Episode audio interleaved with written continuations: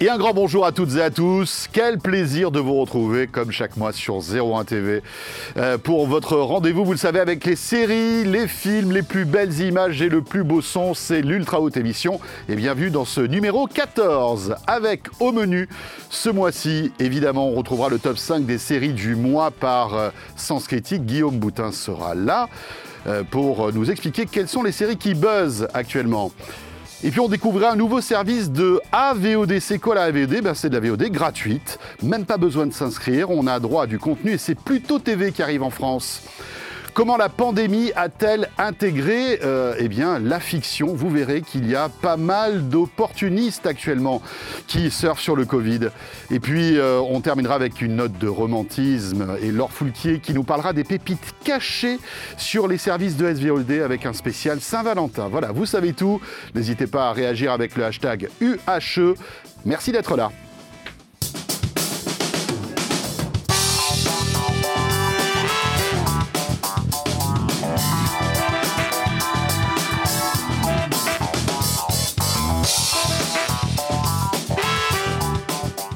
Et oui, donc, l'ultra haute émission, vous le savez, tous les mois sur zéro un T V, zéro un T V, euh, à la fois sur zéro un net point com, sur la chaîne YouTube. Et puis, vous le savez, vous pouvez aussi euh, nous retrouver sur la chaîne zéro un T V, sur les box Orange, Free, S F R et sur Fransat aussi, si vous avez le satellite. Tout ça est gratuit, bien sûr. Et on est ravis de vous retrouver pour ce nouveau numéro. Et j'accueille, bien sûr, la team de l'ultra haute émission. Guillaume Boutin est là. Bonjour, Guillaume. Salut, François. Co-fondateur de Sens Critique, avec qui nous allons passer euh, cette petite heure et demie ensemble. Et puis Pascal Le Chevalier aussi, vous connaissez maintenant, nouvelle arrivée dans l'ultra haute émission. Pascal, bonjour. Bonjour François. Un fin connaisseur donc de tout ce qui touche à la V O D, S V O D et maintenant A V O D. C'est vrai qu'il va falloir écrire un bouquin, je pense, ou un dictionnaire pour toutes les, les dénominations derrière. Tiens, tiens, rappelle-nous pour commencer. A V O D, V O D gratuite. V O D gratuite avec de la publicité. Et tu as oublié F V O D. Oh, zut, c'est hein. La vidéo à la demande gratuite sans publicité. Ça existe aussi. Ça existe aussi. Et la S V O D, donc là, bon... Subscription, abonnement, voilà. Donc ça, on connaît. Et il y a la T V O D, vidéo à la demande transactionnelle, la location. Donc à l'achat, enfin à l'achat alors, ou à la location. À la location et oui, à ça. L'achat, alors en anglais, c'est I S T. Alors en français, on dit euh, téléchargement payant. Euh, pareil, modèle très connu en France. Euh, donc euh, maintenant, il y a quasiment cinq activités autour de la V O D. Bon, j'espère que vous avez pris des notes parce qu'à la fin, on vous réinterroge. Hein. Euh, allez, on commence tout de suite par l'actualité de la S V O D de ce mois.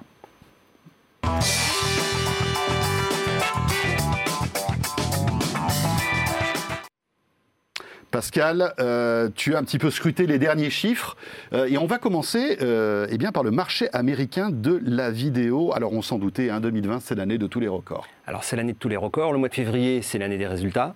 Donc, euh, enfin le mois des résultats, donc euh, chaque euh, grosse entreprise et euh, les instituts qui surveillent et qui euh, scrutent le marché, euh, et ils sont très nombreux aux États-Unis, publient leurs résultats. Et donc euh, pour le mois euh, de février, on a euh, tous les résultats américains pour l'année deux mille vingt, et évidemment... Ça doit euh, être l'explosion. C'était l'explosion. Alors en fait, il y a deux tendances aux États-Unis.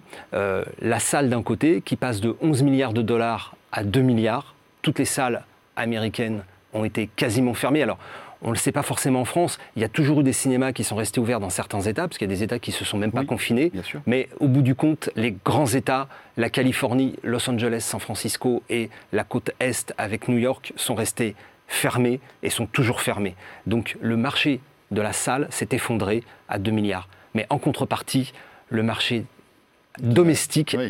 Alors vidéo physique est en train de mourir tranquillement, mais le marché numérique, digital, S V O D, téléchargement définitif et puis euh, T V O D, interro, euh, a, a réalisé euh, plus de vingt-six milliards de dollars, ce qui fait que le marché vidéo dans son ensemble pèse cette année trente milliards de dollars. Alors, c'est très très fort, mais quand on fait le total de la salle deux mille dix-neuf et de la S V O D, de la S V O D, S V O D deux mille dix-neuf, ouais. On arrivait à un total de marché aux alentours de trente-six milliards de dollars. Ah, donc on a perdu par rapport à deux mille dix-neuf. Mais euh, cette année, on arrive donc à deux milliards plus trente, à trente-deux. Donc les studios ont quand même perdu cinq milliards de dollars dans la bataille. Sauf qu'ils se sont redéployés, évidemment, en lançant de nouvelles offres. Et c'est ce qui fait que la S V O D, sur les vingt-six milliards de dollars du digital, réalise vingt-quatre milliards de dollars de chiffre d'affaires en deux mille vingt. un record absolu, mmh. et ce n'est pas fini, parce qu'on a vu de nouvelles offres arriver, mais entre-temps et depuis, il y a Paramount Plus qui se lance euh, en deux mille vingt et un. C'est original comme nom, je trouve, d'ailleurs. Discovery Plus qui se lance en, en deux mille vingt et un. D'ailleurs, je recommande que Canal Plus se lance aussi aux États-Unis. Alors, on est bon, là. Exactement. Alors, par contre, on peut dire à Canal d'envoyer le ser- leur service juridique pour revendiquer les plus euh, les dans plus, les studios. Ouais. Voilà. Ça va être compliqué de défendre un plus, là, quand même. Hein. Ouais, ça va être compliqué. Mais voilà, donc le, ce marché américain a, a totalement explosé. Alors, on peut se dire c'est sympa, c'est de l'autre côté de l'Atlantique. Non, parce qu'en fait... Euh, D'abord, les studios se redéploient et surtout, ça leur donne euh, des envies euh, d'aller s'exporter et d'aller plus loin, en particulier en Europe. Donc ça veut dire qu'il va y avoir, dans les deux ans qui viennent, des impacts fondamentaux sur le marché de l'audiovisuel européen. Alors aujourd'hui, on voit que Netflix, Amazon et un peu Disney, mais en fait, euh, la vague va continuer. Donc les Paramount vont arriver, les H B O, enfin c'est ça Guillaume, tu es d'accord avec, avec bah, Pascal. H B O, on sait, on sait, on sait un peu le... H B O, on ne sait jamais trop euh, ce qu'ils ce qu'ils comptent faire. Probablement, ils vont arriver, mm-hmm. mais euh, on a des infos. Enfin, c'est, c'est ça, jamais c'est contradictoire. Ouais, c'est pas c'est pas Alors, très clair. J'ai trouvé un article parce qu'on en avait parlé la fois précédente, oui. euh, où Stéphane Richard disait euh, mon contrat se termine en deux mille vingt et un. Euh, mais je vais aller batailler. Euh... Stéphane Richard, O C S, qui a l'accord d'exclusivité. Oui, voilà, Stéphane, Stéphane Richard, enfin, qui est patron d'Orange. Hein. d'Orange. Semi-exclusivité euh, pour distribuer les programmes H B O. Voilà. Qui s'arrête, euh, qui va tranquillement s'arrêter en deux mille vingt et un. On parlait de, des fréquentations de salles de cinéma. Alors, de, de onze milliards à deux milliards en France, ça doit être, ça doit on être est passé, catastrophique. Alors, euh, en France, on ne raisonne pas en chiffre d'affaires, on est en entrée, parce que ouais. c'est de la culture, on ne peut pas parler d'argent. Oui, c'est ça, on ne parle pas d'argent, c'est euh, ça. Si je ne te dis pas de bêtises, on est à soixante-cinq millions d'entrées cette année. Bien joué. Et le, alors que le chiffre de l'année dernière, si je ne dis pas de bêtises, je devrais le savoir, je crois que c'est deux cent vingt... deux cent treize. deux cent treize, voilà. On alors, a, ça, ça fait moins soixante-neuf pour cent. On, et, et sur tous les pays européens, on est... à peu près à moins soixante-dix. Euh, la Grande-Bretagne, mmh. par exemple, euh, fait moins soixante-quinze pour cent parce qu'ils ont encore une plus forte dépendance au cinéma américain que la France, puisque les films français, finalement, sont sortis. Ah, ils ont fait... Euh, et donc, les films français ont une part ont fait de marché beaux... qui a augmenté. Ouais, et en et fait... les films français, il y a quelques films français qui ont fait des très beaux scores qu'ils n'auraient probablement pas pu faire si euh, toutes les, oui. les, grosses, euh, les grosses machines américaines étaient sorties. Parce que finalement, soixante-cinq millions d'entrées sur quelques mois, hein, parce qu'il y a eu quoi, janvier-février, mi-mars, on rentrait en confinement, ouais. on est ressorti à la fin du printemps, il y a eu Jusqu'à quoi, l'été fin octobre. L'été, ouais. fin octobre, et puis depuis, c'est terminé, quoi. Alors, on Donc, a eu quatre-vingt-dix-neuf jours d'interruption sur le premier confinement. Pascal, c'est tout, à la, à, mais à la seconde et, près, c'est et lundi, incroyable. Et lundi, ouais. euh, arrive, ouais. les exploitants ont fêté, ouais. si on peut dire ça comme ça, les cent jours de fermeture des salles, Depuis, Depuis le dernier le confinement, octobre. En fait. Voilà. Voilà. Euh, et on parle de, peut-être d'une, d'une espèce de, de, d'assouplissement des mesures hein, dans, les, dans les semaines qui viennent, mais est-ce que ça va être pour les cinémas ? On parle peut-être... D'abord les musées, on parle, apparemment. Voilà, pour les musées, euh, et cetera. C'est, mais... très, c'est très difficile, parce oui. que je ne sais pas si tu te souviens, en novembre, euh, Roselyne Bachelot, fin novembre, je crois, on partait pour une réouverture euh, au neuf décembre, si oui. je ne dis pas de bêtises, puis, dans ces eaux-là. Euh, hum. Deux semaines avant, et puis finalement non. Et là, tu vois que bah, le, le, le virus, quand même, continue à progresser. C'est pas exponentiel. Mm-hmm. Donc, euh, non, franchement, c'est, c'est dur. Tout le monde ouais. fait des paris en ce moment. Mais moi, j'ai arrêté. Parce non, que... non, mais c'est clair. Bah, de toute façon, c'est... Et d'ailleurs, même, tu sais que les distributeurs, moi, pour échanger pas mal avec eux, euh, une grande partie, ils ont arrêté de faire des plans. Parce que, oui. en fait, pendant, pendant des semaines, ils... parce qu'un plan média d'une sortie de film se prépare au moins deux, trois mois à l'avance, deux mois à l'avance. Et donc, à chaque fois, ils faisaient des plans, ce qui est quand même compliqué, tu dois, tu vois, tu dois mmh. organiser plein de choses. Ils les faisaient, ils les défaisaient, ils les refaisaient, et cetera. Là, ils ont tout arrêté pour l'instant. Là, j'ai, on a échangé avec euh, quelques acteurs du marché et, et aujourd'hui, on, on rentre vraiment, euh, malgré ces chiffres qui sont terribles, très importants, mais là, on commence à rentrer dans, dans le dur euh, parce qu'il n'y a plus d'approvisionnement.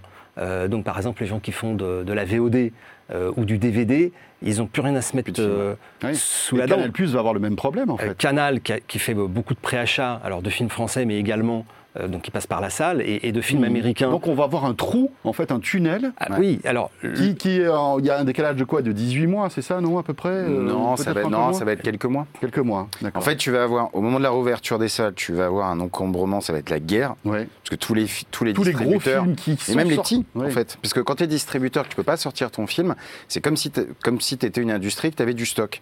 Et là, ton stock s'accumule, s'accumule, ça immobilise de l'argent, puisque tu as payé ces films-là, mmh. mais tu n'as pas pu encore les, les rentabiliser. Donc, il va falloir, tout le monde va vouloir sortir ses films. Ça va être la guerre entre les distributeurs et les exploitants pour placer leurs films.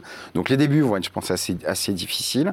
Et après, et on va voir après aussi les Américains, parce que je vous rappelle que même quand les salles ont réouvert en deux mille vingt, les Américains, à l'exception de Tenet et de... Et de Ténet. Et de Ténet. Quasiment. Euh, ouais, c'est ça, oui, il n'y a ouais. pas eu d'autres ouais. gros trucs. Euh, ils n'ont sorti aucun gros film. Ouais. Alors, ce qui est bien pour les distributeurs français, parce que ça leur laisse de la place, mais euh, donc c'est, c'est, ça va être difficile. Il y a, le, on va dire, la catastrophe James Bond. Hein. Euh, ce, ce, ce oui, mais... James Bond qui... Euh, ils, sont obligés de re... ils sont obligés de retourner des scènes. Je ne sais pas si vous avez vu ça. Ah non, ça, j'ai pas bah, entendu. Par rapport au placement produit, puisqu'en fait, notamment Nokia, qui sortait un nouveau téléphone, mais qui, oui. plus ça va, moins il est nouveau. Et donc là, euh, ils sont ou ils vont retourner des scènes pour réintégrer, parce que c'est vrai que la licence de James Bond, en termes de placement produit, c'est colossal. Et donc là, ils vont retourner des scènes pour intégrer des nouveaux oui, produits, parce, qu'en fait, parce que les autres sont plus nouveaux. Sont, sont obsolètes, enfin, en fait. Quand ça sortira, oui, oui, on ne sait oui. pas quand ça sortira. Euh, les, les, exactement. Mais il est prévu pour la fin de l'année, là. Hein. Ouais, il est prévu pour la fin ouais. de l'année, c'est-à-dire ouais. qu'il aura eu, s'il sort à la fin de l'année, un an et demi de retard. Ouais, ouais. C'est, c'est terrible pour un film comme ça, hein, ouais. qui, qui, qui est l'un des films les ouais, plus attendus. Ouais, mais alors après hein. aussi, on peut se dire qu'il va aussi, je pense, euh, euh, tous ces films-là euh, vont avoir, un, vont faire des entrées euh, dingues, je pense. Ouais, oui, si on revient clair. à une situation à peu près normale. Oui. Euh, ça, ça manque énormément aux gens, donc euh, tu auras un public pour ça. Le problème, c'est plus de la trésor. Enfin, si on résume ça d'un point de vue presque comptable, c'est surtout de la trésor, c'est tenir oui, c'est pendant ça. le moment où tu vas oui. pouvoir sortir tes films. Alors, on reste aux États-Unis avec la S V O D qui est la nouvelle star d'Hollywood, Pascal. Oui, alors euh, évidemment, la S V O D euh, attire les convoitises. Alors d'abord de, de gens qui se lancent euh, dans la S V O D. Alors, par exemple, Apple. Je rappelle qu'Apple a une valorisation boursière. Euh, énorme, euh, ils ont deux cent cinquante milliards de dollars en trésorerie, donc ils peuvent euh, s'amuser, euh, et donc Apple a choisi un modèle qui est un espèce de modèle de bundle, euh, et donc ils se sont payés euh, des séries qu'ils ont achetées euh, à des producteurs, à des showrunners, et euh, quand on fait le bilan, et c'est ce chiffre-là que j'ai retenu pour, euh, pour ce mois-ci, c'est que euh, finalement, il y a une explosion des cachets euh, des acteurs et des actrices. Et le classement euh, de cette année euh, montre des chiffres qui sont phénoménaux. Et donc la... Oui, c'est-à-dire que la, la, la pandémie profite aux, aux, aux stars, en fait. In fine, bah hein. oui, parce que c'est la guerre entre les plateformes, et comme Bien ils sûr. ont beaucoup d'argent... Euh... On a vu, on voit la Jennifer Aniston, hein, qui est donc le, le, le, une star, qui était l'héroïne de Friends, et, oui. et cetera, qui cartonne avec The Morning Show. Donc avec The Morning Show, alors en fait, les deux actrices de The Morning Show ont gagné, donc Reese Witherspoon et Jennifer Aniston. Qui sont productrices en plus. Hein, qui, ouais, sont, qui productrices, sont productrices en plus. Ont gagné chacune un virgule vingt-cinq million de dollars, si je ne me trompe pas. Par épisode. Par épisode. Voilà. Euh, et euh, on retrouve également un des acteurs qui est numéro quatre dans le classement, qui est le premier homme, puisque les trois premières places sont occupées par des femmes, euh, Steve Carell, qui joue dans, un, dans The Morning Show et euh, dans la série euh, dont j'oublie le nom. Non, Space Force ah oui. de, ah Netflix, oui, de Netflix, ouais. qui est une espèce de parodie euh, ouais, où il a, a gagné un million de dollars par épisode. Et la troisième actrice, j'ai oublié son nom, qui est Kerry Washington dans Little Fires Everywhere sur Hulu, qui elle a gagné un virgule un million de dollars par épisode. Donc là, il y a une espèce de, d'inflation terrible et ça va continuer puisque comme on sait que Netflix a également euh, dit qu'ils allaient sortir soixante-dix films cette année avec tout ce que Hollywood compte de stars. Et le prochain euh, DiCaprio notamment. Oui. Exactement. Euh, donc ça c'est terrible. Et, et alors voilà, donc ces chiffres qui donnent le tournis, et puis évidemment tu as parlé de Netflix, Netflix qui est, qui est toujours leader en fait de la S V O D, mais qui commence à se faire un peu chatouiller. Alors Netflix, euh, bah, c'est normal parce que euh, d'abord euh, on sait qu'aux États-Unis par exemple Disney euh, et Warner ont décidé d'avoir une stratégie extrêmement agressive en matière de S V O D. Donc euh, quand on sort euh, euh, Wonder Woman ou Saul ou euh, Mulan, euh, bah forcément ça, ça, ça fait venir du monde. Euh, mais un des problèmes euh, pour Netflix, c'est effectivement de lutter sur son territoire parce qu'ils ont quand même beaucoup d'avance à l'international. Donc aujourd'hui, le, l'essentiel de leur chiffre d'affaires est fait à l'international. Par contre, Euh, sur le territoire domestique, ça commence à... Ça commence pas, à Disney n'est pas passé devant nombre d'abonnés aux États-Unis. Non, le nombre d'abonnés de, de Netflix aux États-Unis, euh, on est aux alentours de soixante-six millions d'abonnés, soixante-quatorze avec le Canada, et euh, Disney n'était qu'à trente-neuf euh, sur son offre Disney Plus. Parce que la force de Disney tu, aux, aux tu États-Unis, bundles, euh... il y a Hulu, E S P N. Ouais. Oui, c'est là où, si on, si tu cumules si l'ensemble, on cumule, si on cumule, ils ont plus d'abonnés que Netflix. Voilà, ils ont plus d'abonnés que Netflix aux États-Unis parce qu'ils ont, ils ont trois services Hulu très, très et, forts. Hulu et E S P N. Ouais. Exactement. Compliqué, hein. Très Mais bon, euh, on voit que... Et Hulu qui va, qui va indirectement arriver en France avec le lancement de Star au sein de l'univers Disney. C'est pour dans quinze jours, si je ne dis pas de bêtises. Donc il y aura enfin des, des programmes adultes Euh, notamment avec tout le catalogue Fox. C'est fin février, je crois, hein, ouais. c'est ça. Hein. Alors il faut euh... faire attention parce qu'il y a deux stars qui arrivent en même temps. Non, il y a Starz. Il y a Starz. Starz Play. Starz Play qui arrive sur, dans, l'offre, dans l'offre Canal Plus. Si on est abonné un peu premium à Canal, ouais. on a accès oui. à, cette, à des, à des séries pas, très pas sympathiques d'ailleurs. C'est, hein. c'est en fait précisément, c'est pas un bouquet, c'est les séries. En fait, Canal Plus a perdu les séries Fox, oui. qui étaient euh, dans, dans leur offre de, de fonds de catalogue, on va dire, de séries, et ils ont récupéré les séries Starz Play. Mais tu n'auras pas une offre Starz Play mmh. en tant que telle, comme tu as une offre O C S, une offre Netflix, D'accord. et cetera. C'est les, de... c'est les séries qui viennent, c'est des séries qui seront distribuées par Canal, estampillées Starz Play. Et Starz Play, au final, surtout plus qu'être une plateforme, c'est plus un, c'est plus des, comment dire, des gestionnaires de droits. En fait, mmh. ils ont vendu les droits de leurs séries à Canal.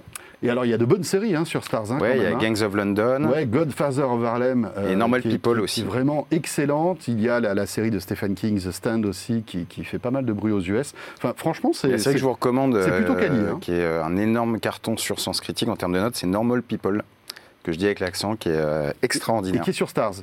Qui est, euh, qui va être, donc, qui est disponible dans l'offre Canal+. D'accord, très bien. L'offre Canal+, série et l'offre euh, Canal Global.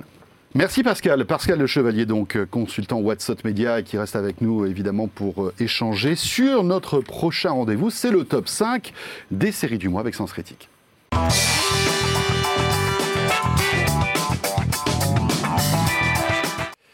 Et oui, vous le savez, depuis le début, depuis que l'Ultra Haute Émission existe, euh, eh bien, on est très heureux d'accueillir Guillaume Boutin, qui est le cofondateur de Sens Critique, un, un excellent site que moi je consulte euh, tous mes week-ends.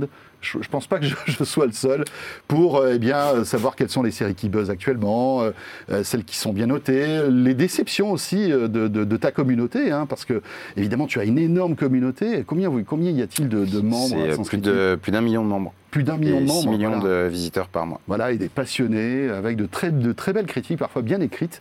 C'est, c'est très intéressant, je vous invite à, à découvrir Sens Critique si vous ne connaissez pas. Et donc, euh, eh bien avec toi Guillaume, on va s'intéresser aux séries qui buzzent le plus actuellement sur Sens Critique.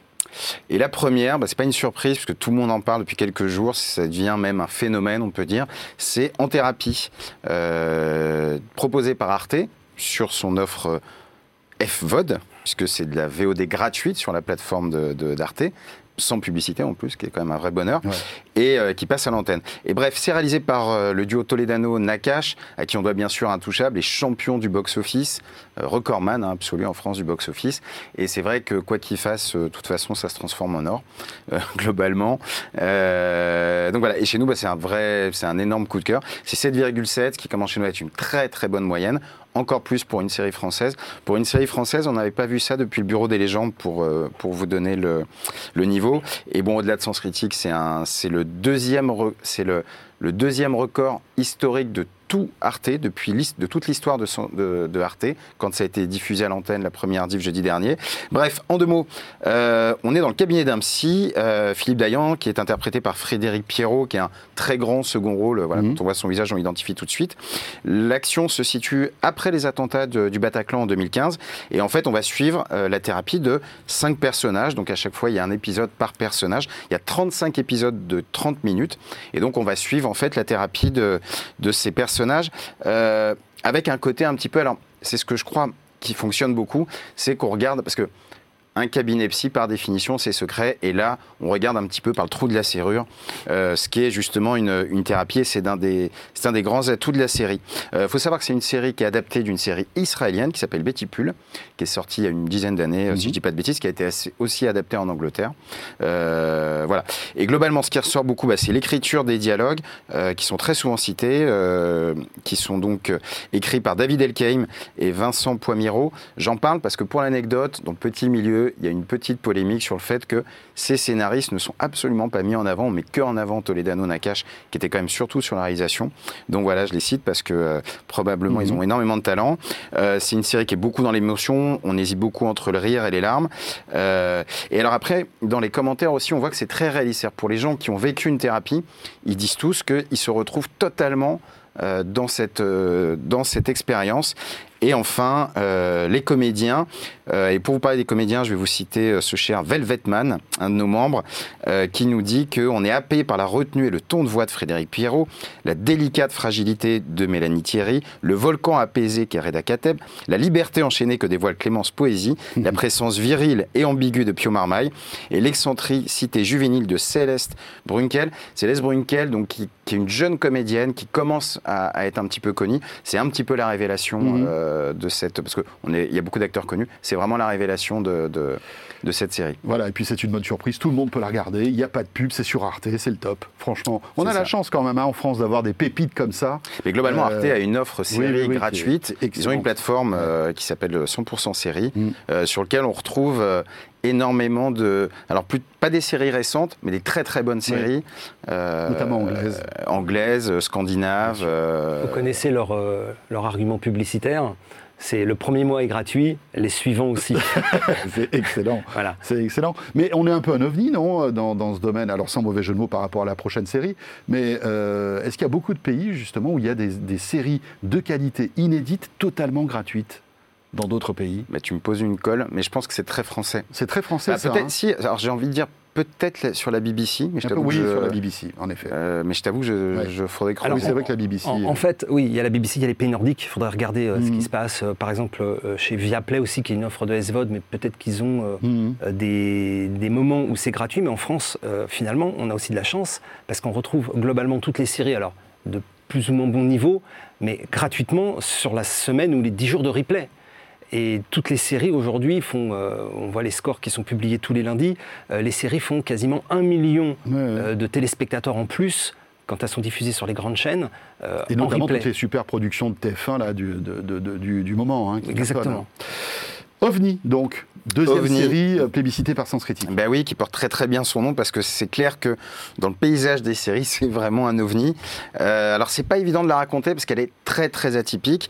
En deux mots, euh, on va suivre un ingénieur, qui est interprété par Melvil Poupaud, qui est fraîchement nommé à la tête du GEPAN. Alors le GEPAN, qu'est-ce que c'est ? J'avoue que j'ai appris, donc ça existe vraiment, c'est un organisme qui a été créé dans les années soixante-dix, qui a pour euh, vocation d'enquêter Euh, sur les phénomènes, enfin, qui, qui traite les témoignages de personnes qui ont vu, enfin, qui pensent avoir vu des ovnis. Euh, et, euh, et donc, on va voir, en fait, Melvil Poupaud qui arrive comme directeur suite à... En fait, il a lancé une fusée, mais qui s'est crashée, donc c'est un peu une punition, on le met à gérer ce truc-là. C'est et, un placard, quoi. Ouais, c'est un placard. En plus, c'est des bureaux, genre, au fin fond du, du C N R S, ouais. avec euh, deux, trois personnes qui sont un peu spéciales. Enfin, tout est un peu spécial. Et, euh, et c'est marrant parce que lui, il arrive avec son regard très cartésien. Et donc, il traite de manière ultra cartésienne chacun des témoignages euh, qui vont être, euh, qui vont être proposés. Donc, c'est assez amusant. Alors, c'est drôle. Euh, et la grande force, surtout, c'est la plongée dans les années quatre-vingts. Qu'on avait déjà vu, déjà vu, pardon, qu'on avait déjà vu un petit peu avec trente-six quinze Monique. Ouais. Sauf que là, il y a plus de moyens. Et là, vraiment, ils ont poussé les curseurs au maximum. Même en termes de réal. D'ailleurs, ce sont des réalisateurs cinéma euh, qui... Donc, j'ai oublié les noms, je m'en excuse. Euh, qui, sont, qui, ont, qui ont réalisé euh, ouais, en fait, tout à fait. On sent, il y a une vraie... dimension euh, cinématographique, dimension ouais, qualitative, on va dire. Il y a des plans, et cetera. Mmh. Voilà, typiquement avec le fla- les mmh. flamants roses et autres. Euh, et voilà, les personnages sont très bien campés, sont très sincères, très impliqués. Euh, il y a des personnages très drôles. On voit, alors pour ceux qui connaissent, on voit un Raël, enfin qui est clairement, euh, voilà, pour ceux qui connaissent, qui est un gourou de secte. Complètement starbe. Euh, voilà, les dialogues sont très bons. La seule petite réserve qu'on peut faire, enfin, qui, qui ressort un mmh. petit peu de la série, c'est le scénar quand même qui parfois se perd un petit peu. La série est un peu longue, comme mine de rien, c'est douze épisodes euh, de trente minutes, donc c'est pas si long que ça, mais bref, la série a tendance à se perdre un petit peu. Et voilà, je vous citerai juste Auciter, parce que nos membres ont du talent, qui nous dit qu'en France, on n'a pas de vaccin, mais on a le GEPAN. Voilà, qui nous renvoie à la citation des années soixante-dix. En France, on n'a pas de pétrole, mais on a des idées. Donc, euh, voilà, un joli, coup de, joli coup de canal, parce qu'en plus, c'est un peu, un ma- en termes de réal et d'originalité, c'est un oui, petit oui. peu un, un petit marqueur quand même. Très bien. Euh, allez, Disney Plus maintenant, avec euh, cette série qui mélange... Euh, on va dire fantastique, enfin oui, science-fiction et, et euh, soap, hein, c'est WandaVision. Tout à fait, WandaVision. Alors, pour l'anecdote, c'est la première série du M C U, du Marvel Cinematic Universe de Disney. C'est difficile d'en parler sans la spoiler, euh, et c'est très très particulier. En deux mots, Et je vais juste vous parler du premier épisode. On suit un couple dans un soap-opéra des années cinquante, dont l'héroïne est Wanda et son mari Vision, donc deux personnages du M C U. J'aurais du mal à vous en parler beaucoup parce que je ne suis pas un expert du M C U. euh, et on se rend compte qu'il y a quelque chose qui cloche. Ce qui est intéressant, c'est qu'il y a une vraie ambition. Et pour ça, je vais vous citer un de nos membres qui a, qui a plutôt bien résumé la chose. Il s'appelle « J'ai pas de nom », ce membre, euh, qui nous dit « J'ai comme l'impression que pour une fois, Marvel va faire un truc sérieux, psychologique, et les gens ne vont pas aimer. » Et alors, et c'est vrai que pour les fans, les vrais fans de, euh, des gros Marvel, et cetera, on sent qu'il y a une petite déception, d'autant que là, on en est au cinquième ou sixième épisode. Oui, c'est donc un épisode par semaine. Oui, hein. Tout à fait. Et euh, on n'est pas encore trop rentré dans le, dans le fantastique et D'accord. on sent que ça, ça déçoit un peu. Chez nous, c'est quand même bien noté, c'est six virgule cinq. Euh, alors, c'est pas autant qu'à Mandalorian, qui pour le coup avait ravi les fans euh, oui, et puis qui de Star Wars. Son contrat, c'est-à-dire que le fan de Star Wars adore ben, Mandalorian. Tous les codes, voilà. tous les codes sont là. Euh, voilà, donc on sort un peu du côté famille, c'est plus adulte, c'est plus ambitieux, euh, et c'est même une série qui pose des vraies questions, notamment sur le deuil. Euh, mmh. Voilà, je ne vous dirai pas pourquoi, parce que là pour le coup ce serait du spoil. Euh, voilà, mais bon, c'est un petit peu partagé. Euh, mais typiquement, avec cette série, on peut imaginer que Disney mmh. va aller chercher un public un petit peu différent de, des fans habituels. Allez, on termine avec les deux, deux autres séries hein, qui sont les coups de cœur de, de Sens Critique. Alors, ce ne sont pas deux... des coups de cœur. Ah non, c'est, c'est les, très populaires. Ouais. Non, alors. Tout le monde, euh, on va commencer par euh, Destin, la saga Wings. Et c'est deux séries Netflix. Hein. Oui, tout à fait. Euh, et Wings, en fait, à la base, c'est un dessin animé très populaire du début des années deux mille. Bon, moi, j'étais trop vieux pour les avoir connus. Euh, en gros, c'est des jeunes fées qui suivent des cours de fées, voilà, dans des écoles de fées. Euh, et là, c'est un remake en live action. Bon, très clairement, chez nous, ça se fait, euh, ça se fait bien fracasse, mais les gens regardent. Il y a beaucoup de notes dessus. D'accord. Mais parce que bah, ça parle à la nostalgie, parce que c'est une série euh, c'est, euh, voilà, qui a marqué, je pense, toute une génération. Euh, et après, ils ont essayé quand même un petit peu de twister, donc il y a quand même des gens qui aiment bien. Et je vais juste terminer avec une petite, une petite citation qui résume assez bien aussi le truc, de Sly Cooper qui nous dit que c'est rafraîchissant, rafraîchissant pardon, de voir qu'on peut faire de la magie, vouloir coucher, se mettre des murges et avoir un Instagram. Voilà. Parfait. Et Night Stalker pour terminer. Ouais, Night Stalker, le documentaire, euh, le, j'ai envie de dire le énième documentaire de Netflix sur un serial killer. Euh, donc Night Stalker chasse à l'homme en Californie. Alors l'originalité, c'est que là, on va parler de quelqu'un qui s'appelle Richard Ramirez et que globalement, personne ne connaît. Enfin, c'est un serial killer pourtant qui a un très bon pédigré puisqu'il a tué plus de treize personnes. Ah oui. Il en a violé il est onze. Su- il n'est pas superstitieux en plus. Euh, non, bah, il, s'est fait, il s'est fait toper quand même. Ça a duré qu'un an et demi. Mais en un an et demi, il, il a, a fait, vraiment... Il a fait un joli ouais. carnage. Ouais, puis c'est quelqu'un qui tue complètement au hasard. C'est, mmh. il, il est assez difficile de le, de le cerner. Euh, mais voilà, beaucoup moins connu. Donc c'est ça à la rigueur qui est intéressant. Chez nous, c'est six virgule sept, donc c'est bien. Après, c'est du documentaire Netflix, donc c'est très formaté. Ouais. Euh, donc, Peut-être si... un peu trop Bah, c'est les ouais. documentaires Netflix qu'on leur quali- mmh. qui sont des trucs un peu faciles. Je pense que si on est fan de serial killer, c'est super. Si on n'est pas spécialement un expert, euh, je pense qu'on peut passer son chemin.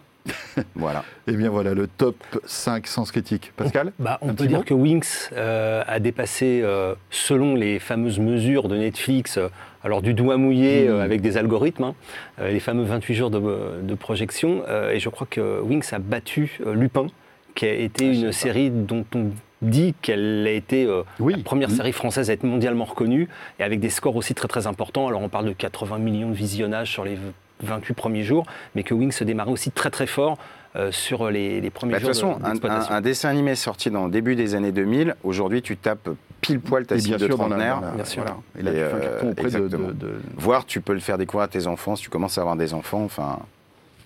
Allez, vous restez avec nous, la suite de l'Ultra Haute Émission, c'est dans un instant sur zéro un T V et on va vous faire découvrir un nouveau service de A V O D.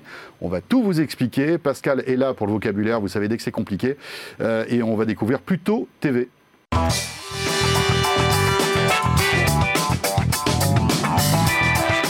Et notre invité va nous faire découvrir un nouveau service de V O D, alors c'est de la A V O D Pascal, on est d'accord hein ? A V O D. Donc c'est gratuit. Gratuit. Alors, euh, on dit aussi fast, mais on va laisser Olivier... Euh... Et Olivier Jolet est avec nous via Skype. Bonjour Olivier. Bonjour. Et merci. merci beaucoup de me recevoir. Eh bien écoutez, on est ravis aussi de, de vous retrouver en visio pour euh, nous présenter ce service qui vient d'arriver en France. Hein, et c'est, une, c'est un événement comme tout nouveau service de S V O D ou de A V O D. Donc il s'agit de Pluto point T V. Euh, alors Guillaume et Pascal et moi-même, on a pas mal de questions, mais je pense qu'en préambule, ça serait peut-être pas mal que vous nous expliquiez ce que c'est que Pluto point T V, Olivier. Avec plaisir. Alors Pluto T V, c'est un nouveau service de télévision en streaming entièrement gratuit qui vient des États-Unis et qui cartonne déjà dans pas mal de pays du monde et qui vient d'être lancé en France. Euh, sur le service, vous allez pouvoir retrouver une quarantaine de chaînes linéaires inédites, originales, qui sont créées par nos équipes. C'est la, la particularité de, de Pluto T V. On est sur des, des modèles de chaînes, hein. On n'est pas sur de la on-demand, euh, donc on va en discuter. Euh, voilà, des chaînes, des chaînes thématiques qui, euh, qui touchent à, un peu à tous les univers. Ça va du cinéma à la jeunesse, en passant par, par la série, le, le divertissement. Et c'est un service qui est disponible sur tous les écrans, donc euh, le, le web, le mobile et bien sûr les, euh, les écrans connectés. Donc, séries policières, télé-réalité, il y a, il y a Pimp My Ride que j'aime beaucoup, qui a, qui a fait les, quand même les beaux jours de M T V et qui est là. Enfin, il y a, il y a évidemment beaucoup de programmes que l'on connaît. Il y a du cinéma aussi, euh, avec bon, une offre, on va dire, de A V O D. Hein. On ne va pas se retrouver avec les derniers films, mais c'est un peu le, c'est un peu le concept. Des comédies, des films romantiques, des thrillers, des docs aussi, beaucoup de docs. Et alors, c'est, c'est, c'est, c'est ce que vous disiez à l'instant. La nouveauté, c'est qu'en fait, on peut consommer vos programmes, soit de manière totalement euh, délinéarisé, mais aussi linéaire. Il y a quarante chaînes, en fait. C'est comme si, d'un coup, je me retrouvais avec quarante nouvelles chaînes. Ben exactement. Alors, le, le cœur du produit Pluto T V, c'est vraiment les chaînes. Euh, c'est, euh, c'est, comme, c'est comme ça que ça a été créé, comme ça qu'on a, on a lancé aussi également le, le produit en, en deux mille quatorze aux États-Unis. Euh, et, et, et la raison pour laquelle on a fait ça, c'est clairement aussi qu'il y a de plus en plus de choix et on voit que l'utilisateur a parfois la difficulté de, de choisir le bon contenu quand il va sur des sites de replay ou sur des sites de, de S V O D avec des centaines de choix à faire. Donc on a pris le parti d'aller vers des chaînes thématiques très précises. C'est-à-dire que vous, vous en avez parlé, quelqu'un qui est fan de films d'action, il va avoir sa Sa, sa chaîne de films d'action. Quelqu'un qui est fan de poker, il va avoir une chaîne de poker. Quelqu'un qui est fan d'animé, on a une chaîne dédiée au, à l'animation japonaise. Donc on va dans la, l'ultra-thématisation des chaînes, euh, qui est vraiment un modèle innovant et qui n'existait pas encore sur le, sur le marché français. Il y a même une chaîne Plus belle la vie. Euh, franchement, si vous voulez en avoir vingt-quatre sur vingt-quatre, vous pouvez tenter l'expérience. Euh, Guillaume, Pascal, qui commence les, les, les hostilités, les festivités avec notre invité. Allez, j'attaque. Allez, euh, Pascal, Pascal le Chevalier. Bonjour Olivier. Euh, bonjour Pascal. On a euh, vu la, la composition de l'offre euh, pour l'instant, qui est majoritairement, je pense, issue euh, du catalogue de Viacom C B S. Euh, et euh, ma première question, c'est de dire euh, euh, que va-t-il se passer, parce qu'on on s'adresse au public français, euh, et donc euh, quelles sont vos perspectives euh, de, d'augmenter la taille du catalogue avec euh, des programmes euh, plutôt français. On, on a vu qu'il y avait quelques séries euh, présentes. Euh, est-ce qu'il y a une vraie stratégie ou euh, est-ce que ça va être de la négociation coup par coup avec les éditeurs français ? Alors tout d'abord, je voudrais corriger un point, c'est qu'effectivement, on a une partie du catalogue qui, est de, qui vient du, du, de Viacom C B S, mais on a également une grande partie de, de nos chaînes qui euh, viennent d'autres ayants droit. On travaille avec plus de, de, dif, de, de deux cents différents euh, partenaires différents, euh, des grands studios américains euh, et également des acteurs français. Euh, bien sûr, notre ambition, c'est, euh, c'est d'augmenter ce catalogue. On, a, on commence avec quarante chaînes, c'est déjà beaucoup. Hein. Euh, on a pour ambition d'en avoir une soixantaine d'ici, euh, d'ici juin et euh, plus d'une centaine de chaînes euh, d'ici la fin de l'année. Euh, avec effectivement euh, des orientations stratégiques assez différentes. Je pense que le, euh, vous en avez parlé, le, le, le film français, le, le, la production française, c'est quelque chose de très important. On a déjà des, un beau catalogue hein, de séries françaises avec des, des classiques type euh, Les Cordiers jugés flics, Louis la Brocante, Plus belle la vie, Femme de loi, dans, pour parler des, des séries policières. Euh, qui sont euh, des, des séries qui ne viennent pas du catalogue Viacom C B S.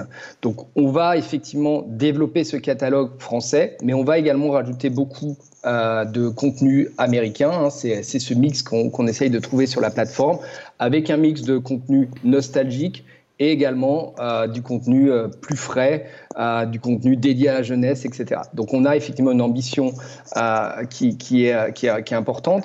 Le point qui est, qui est également, que j'aimerais également euh, souligner, c'est le fait que euh, on, on est sur une offre qui est en, permanent, en mouvement permanent. Euh, on a aussi euh, une stratégie de, de ce qu'on appelle des pop-up channels, donc des chaînes éphémères qui vont arriver euh, et qui vont créer l'événement, qui vont rester pour euh, parfois quelques, quelques semaines, quelques mois euh, autour voilà, d'événements ou de, ou de, ou de, de contenu phare.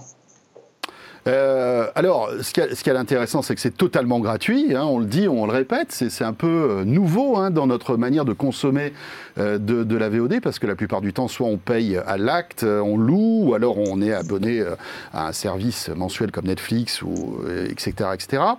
Donc là, c'est gratuit, on n'a même pas besoin de se loguer. C'est ça, Olivier, la force, hein, c'est-à-dire que c'est comme une chaîne de télébroadcast, hein, on n'a pas besoin de laisser notre mail et, et créer euh, un compte. Exactement, on a, on a vraiment essayé de reproduire l'expérience de la télé, c'est euh, j'allume et euh, je regarde une chaîne. Euh, dans ce cas-là, on est dans, je vais dans l'App Store, je télécharge mon application et euh, j'arrive directement dans mes chaînes, je peux zapper, trouver très facilement avec une, une, une, une expérience utilisateur qui est très simple, avec un guide télé interactif qui permet à l'utilisateur de trouver exactement le type de chaîne qu'il a envie de regarder. Et évidemment, il n'y a pas de création de compte, euh, c'est euh, comme la télé. Et euh, néanmoins, il faudra effectivement que l'utilisateur regarde quelques publicités, euh, puisque c'est le modèle économique de, de Pluto T V. Mais pour l'utilisateur, c'est entièrement gratuit et avec une, aussi une, une charge publicitaire qui est quand même moins importante que la télé. Guillaume Boutin. Euh, bonjour Olivier. Moi, j'avais une bonjour. petite question plus sur la, la dimension business, on va dire. Euh, est-ce que vous prévoyez d'arriver dans les box ? On sait qu'en France, le gros du marché, ça reste quand même les box. Et si vous arrivez dans les box, euh, dans quelle mesure est-ce qu'il sera possible de développer votre modèle publicitaire ? Parce que j'imagine que euh, gérer les pubs euh, dans des box sera beaucoup plus compliqué que euh, via une appli ou via euh, tout simplement un navigateur web. Et avant que vous répondiez à la question, euh, Olivier, expliquez-nous aujourd'hui par, par quel biais on peut vous retrouver. Donc P C évidemment, euh, mm-hmm. vous êtes sur les, sur les, sur les applis hein, des, des, des smartphones et des tablettes, et cetera. Euh, vous êtes aussi sur les télé connectés. Voilà, on est sur Android T V, sur euh, Amazon Fire T V, Apple T V. On, a, on va arriver sur euh, d'autres téléconnectés d'ici, d'ici peu. Et, euh, et pour répondre à la question des box, alors on est disponible déjà sur certaines box, les box Android, notamment euh, la Freebox oui. Pop, euh, puisque voilà, on, on peut retrouver dans l'App Store euh, l'application, également sur euh, une des versions de la, de la box Bouygues Télécom. Notre ambition, c'est clairement d'être disponible partout. Euh, donc on est en négociation et en discussion avec euh, les différents opérateurs euh, du marché français. Euh, et euh, notre ambition est clairement d'avoir euh, la, la, la, l'application disponible également sur, sur les box.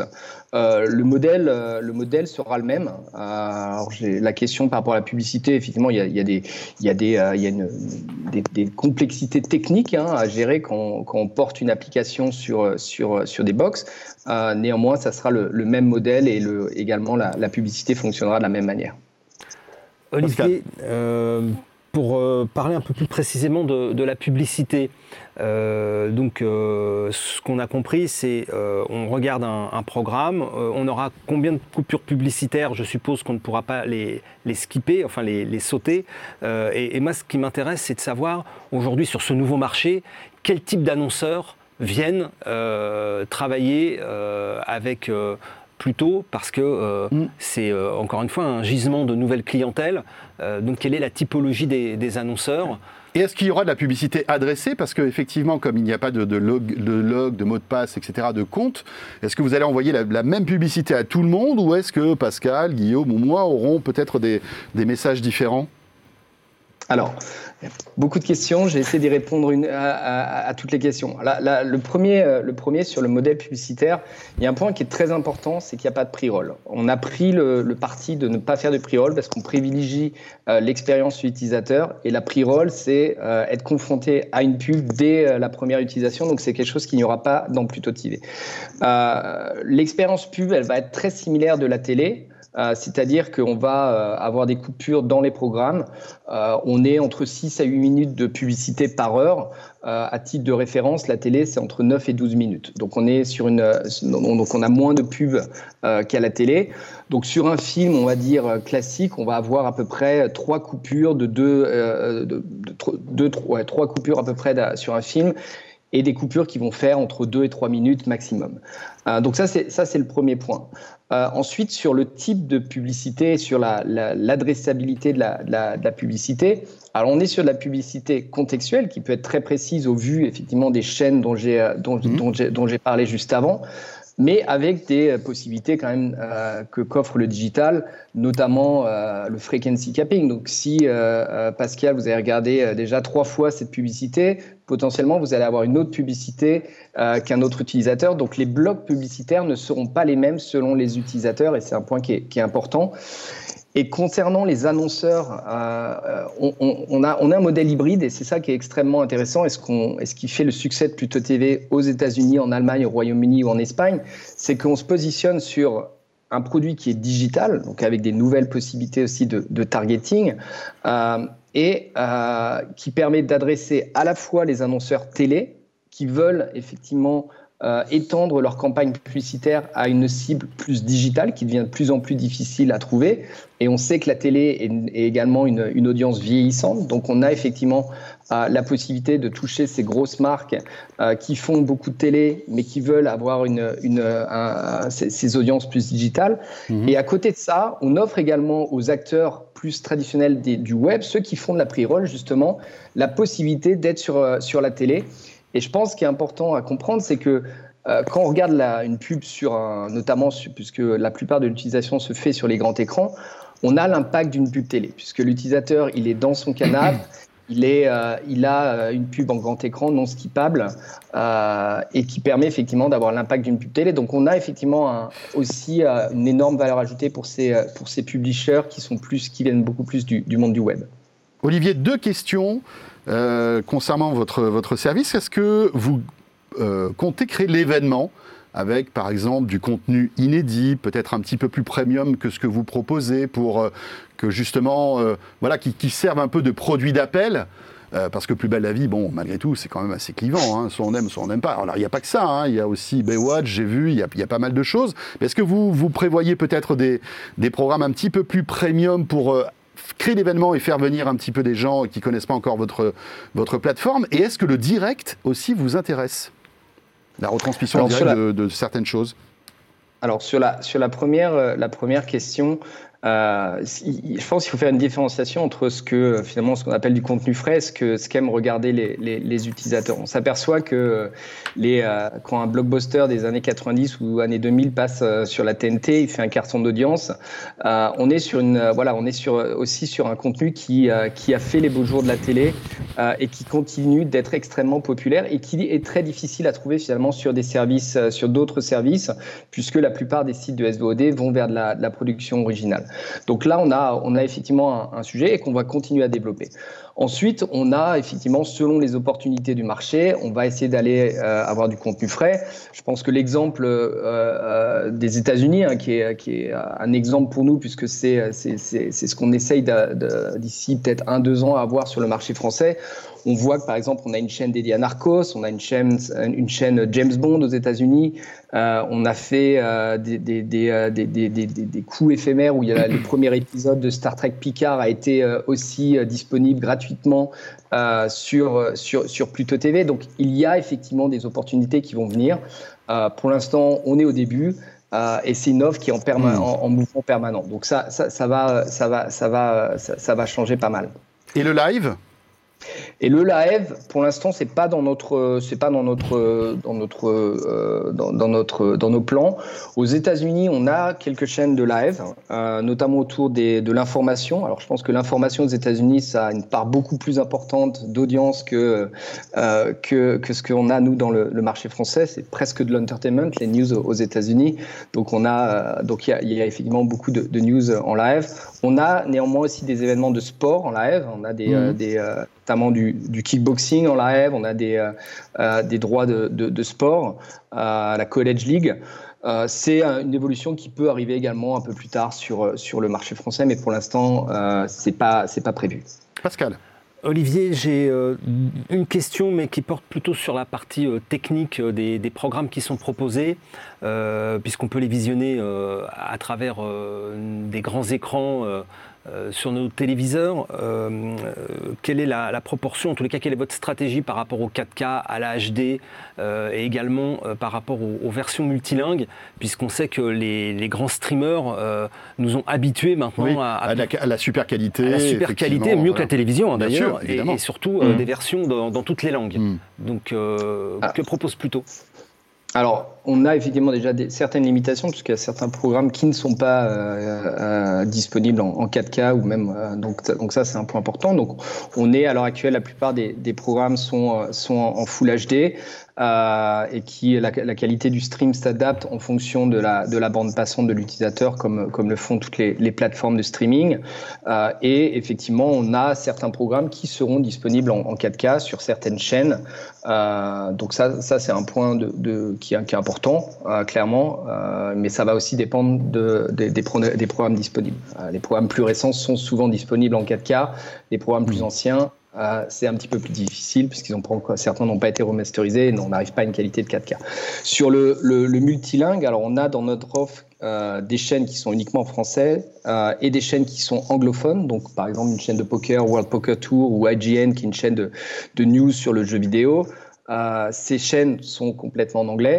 On travaille sur des améliorations, notamment le, le, multi, euh, le multilangue dans le, dans le player, qui sont des, des, des améliorations qui seront faites Euh, au niveau global, puisqu'effectivement on a le même produit aux États-Unis, euh, en Amérique latine, en Espagne, au Royaume-Uni. Euh, donc c'est, mmh. c'est, des, c'est, des, c'est des projets de développement qu'on a effectivement pour améliorer euh, euh, en permanence l'expérience utilisateur, tout en restant très simple, puisque la simplicité c'est au cœur euh, vraiment de, de, notre, de, notre, de, de notre métier. On a essayé de, voilà, de, de faire un produit qui soit ultra simple d'utilisation, du click and watch. Et bien voilà. Euh, un nouvel entrant de la A V O D, donc totalement gratuit, ça s'appelle Pluto euh, T V, alors euh, voilà, tentez le coup, hein, regardez un petit peu ce, que, ce qu'on peut y retrouver, il y a vraiment beaucoup de choix. Merci beaucoup Olivier, merci d'avoir merci été avec beaucoup. Nous. Euh, et on revient dans un instant pour la suite de l'ultra haute émission et on va parler pandémie. Comment la pandémie a-t-elle intégré la fiction ? Ce sera avec Pierre Thiolin et puis juste après Laure Foulquier nous rejoindra. Euh, elle nous a découvert des petites pépites à l'occasion de la Saint-Valentin. À tout de suite.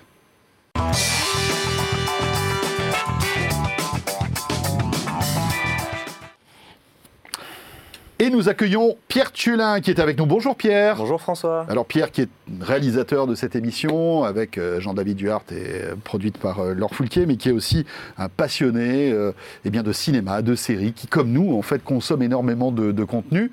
Et Pierre, tous les mois tu viens un petit peu faire un focus, soit sur un aspect technique euh, euh, du tournage, soit sur, euh, comme ça va être le cas aujourd'hui, un aspect un peu plus sociétal. Euh, le, ce que tu nous proposes aujourd'hui eh bien, est résumé de devant toi, en fait, entre le gel hydroalcoolique... Ça devrait parler à nos téléspectateurs, je pense. et, et le masque. Et oui, comment cette pandémie, en fait, est arrivée dans les fictions que l'on regarde aujourd'hui ? Bah c'est ça, donc bah, on, tout le monde le sait. Je pense que ça, c'est le sujet qui doit universellement toucher la planète en ce moment. C'est qu'il y a une, on a une pandémie depuis maintenant un an. Mmh. Et bien, cette pandémie commence à arriver dans les, dans les fictions, dans les, dans les œuvres, dans les séries, dans les films... Et alors, euh, notamment, on peut commencer, par exemple, par les, les séries qui, qui existent et qui, depuis des années... et qui du coup se, se passe de manière contemporaine et qui surfe du coup sur cette pandémie. On peut commencer par exemple par évoquer Grey's Anatomy, qu'on, je pense que série qu'on ne présente plus, série dans le milieu hospitalier. Qui existe depuis... C'est la dix-septième saison là, cette année. dix-septième saison. Et moi je suis fan de Grey's Anatomy, j'ai jamais décroché, ah je ouais regarde toujours Grey's Anatomy. C'est dingue hein, quand même. Hein. Eh bien cette saison, fatalement, surfe sur euh, la pandémie et du, et du coup bien évidemment rend hommage au milieu hospitalier comme mmh. elle le faisait depuis des années. J'ai d'ailleurs vu une citation de la, d'un, des, d'un des réalisateurs qui disait euh, « La série médicale ne peut pas passer à côté de la crise médicale historique euh, mondiale. » Mais toutes les séries d'ailleurs, hein, euh, enfin les séries médicales surfent oui. sur cette pandémie. Voilà, hein, il y a The fait. Resident, bien the, sûr. The Resident, The Good Doctor, the... Voilà, et cetera. Exactement. Et donc là même on voyait les images, il y a un partenariat, alors j'ai oublié c'est le, le spin-off de... Alors je suis désolé, moi je ne suis pas spécialiste de Grey's Anatomy, mais il y a un spin-off avec les, les pompiers visiblement. Mmh. Oui. Et ils ont fait, bon, bah, ils font des épisodes crossover, et cetera.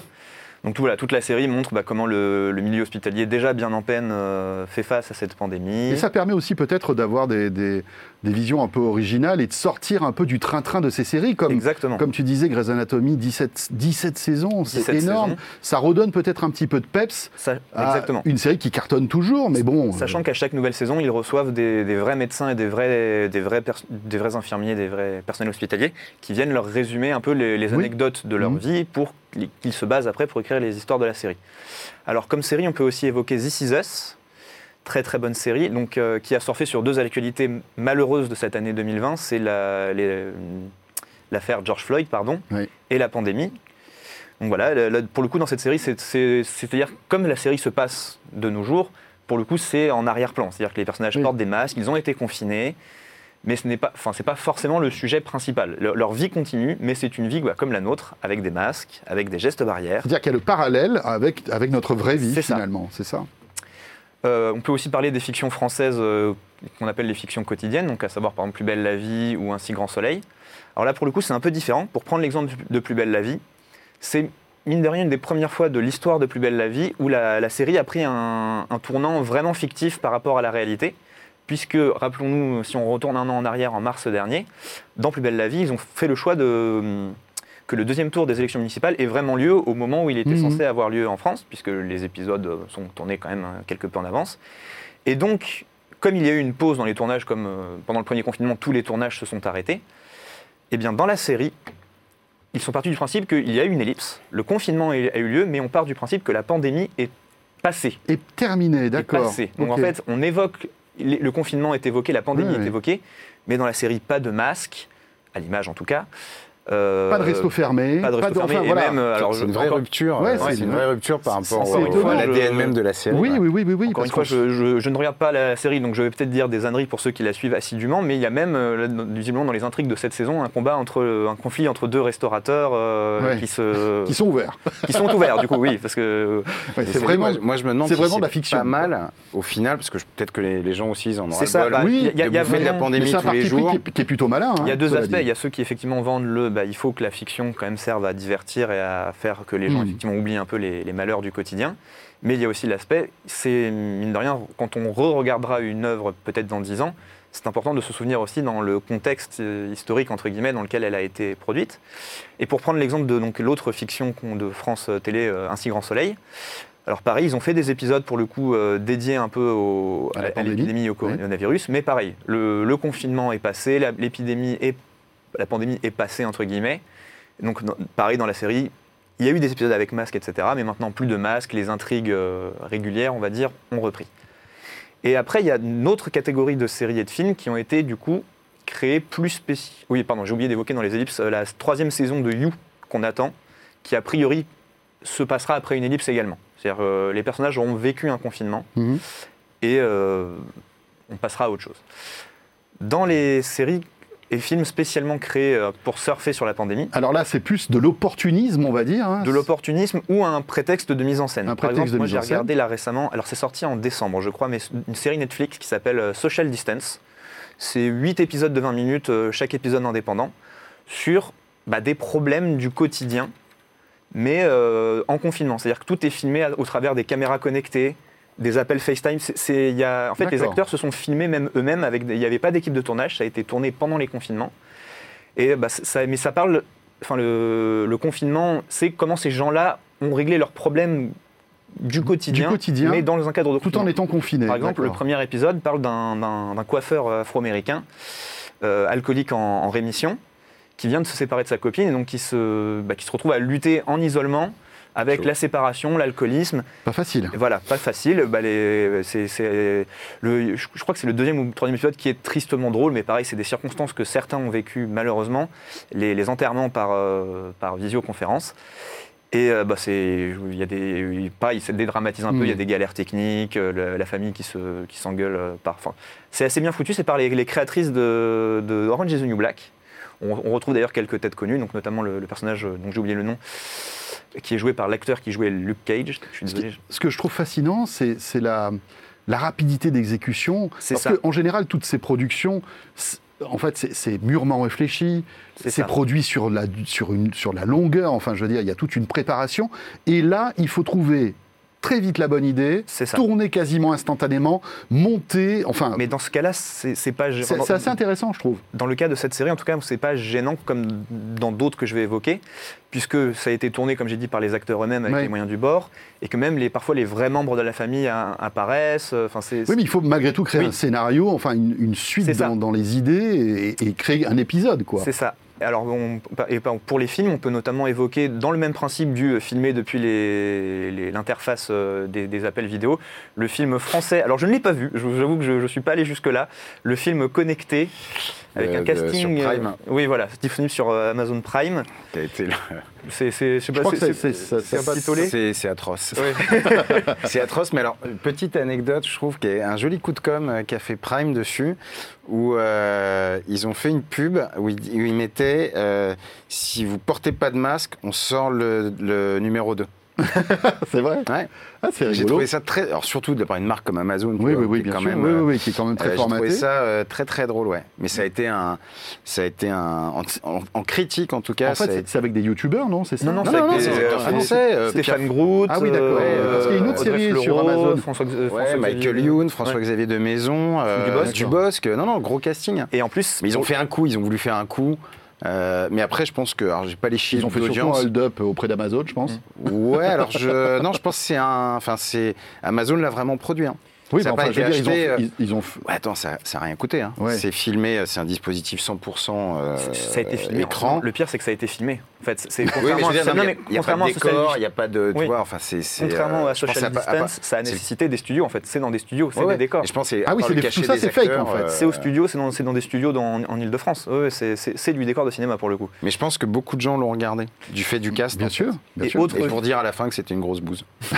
Je pense, non mais tu as toujours ce phénomène de. Oui, oui, oui, bah oui. On va voir jusqu'au bout, vraiment si c'est si nul que ça. Moi, j'ai, en vrai, j'ai arrêté au bout de. Vraiment. J'avoue que je suis pas. Tu vois, je me disais. Oui, je vais regarder voilà. un truc pourri. C'est, c'est vraiment nul, quoi. Ah ouais, c'est, d'accord. C'est... Alors, autre film disponible sur Prime également, euh, créé spécialement pour la pandémie, euh, Songbird, produit ah oui. par Michael Bay. Donc, quand même, quand Michael même, Bay, quoi. Quand même. Et pa- pareil, oui, ça a été euh, tourné, tourné et monté très vite, et ça se voit un peu. Mais c'est mais une projection, je crois que ça se passe c'est ça. Euh, quelques c'est, années. C'est euh... le Covid vingt-trois. Ouais, et le ça. Covid vingt-trois... Autant qu'on se prépare bien, parce que c'est quarante-huit heures. Hein, quarante-huit heures et, et on est mort. Hein, donc euh, là, c'est vraiment confinement. Ah oui, c'est, euh, d'accord. Ça va vite. C'est, c'est airborne. Voilà. Et donc, on, on suit, globalement, on suit. Donc, euh, certaines personnes sont immunisées tout de même. Et donc, sont les seules personnes qui ont le droit de se déplacer librement.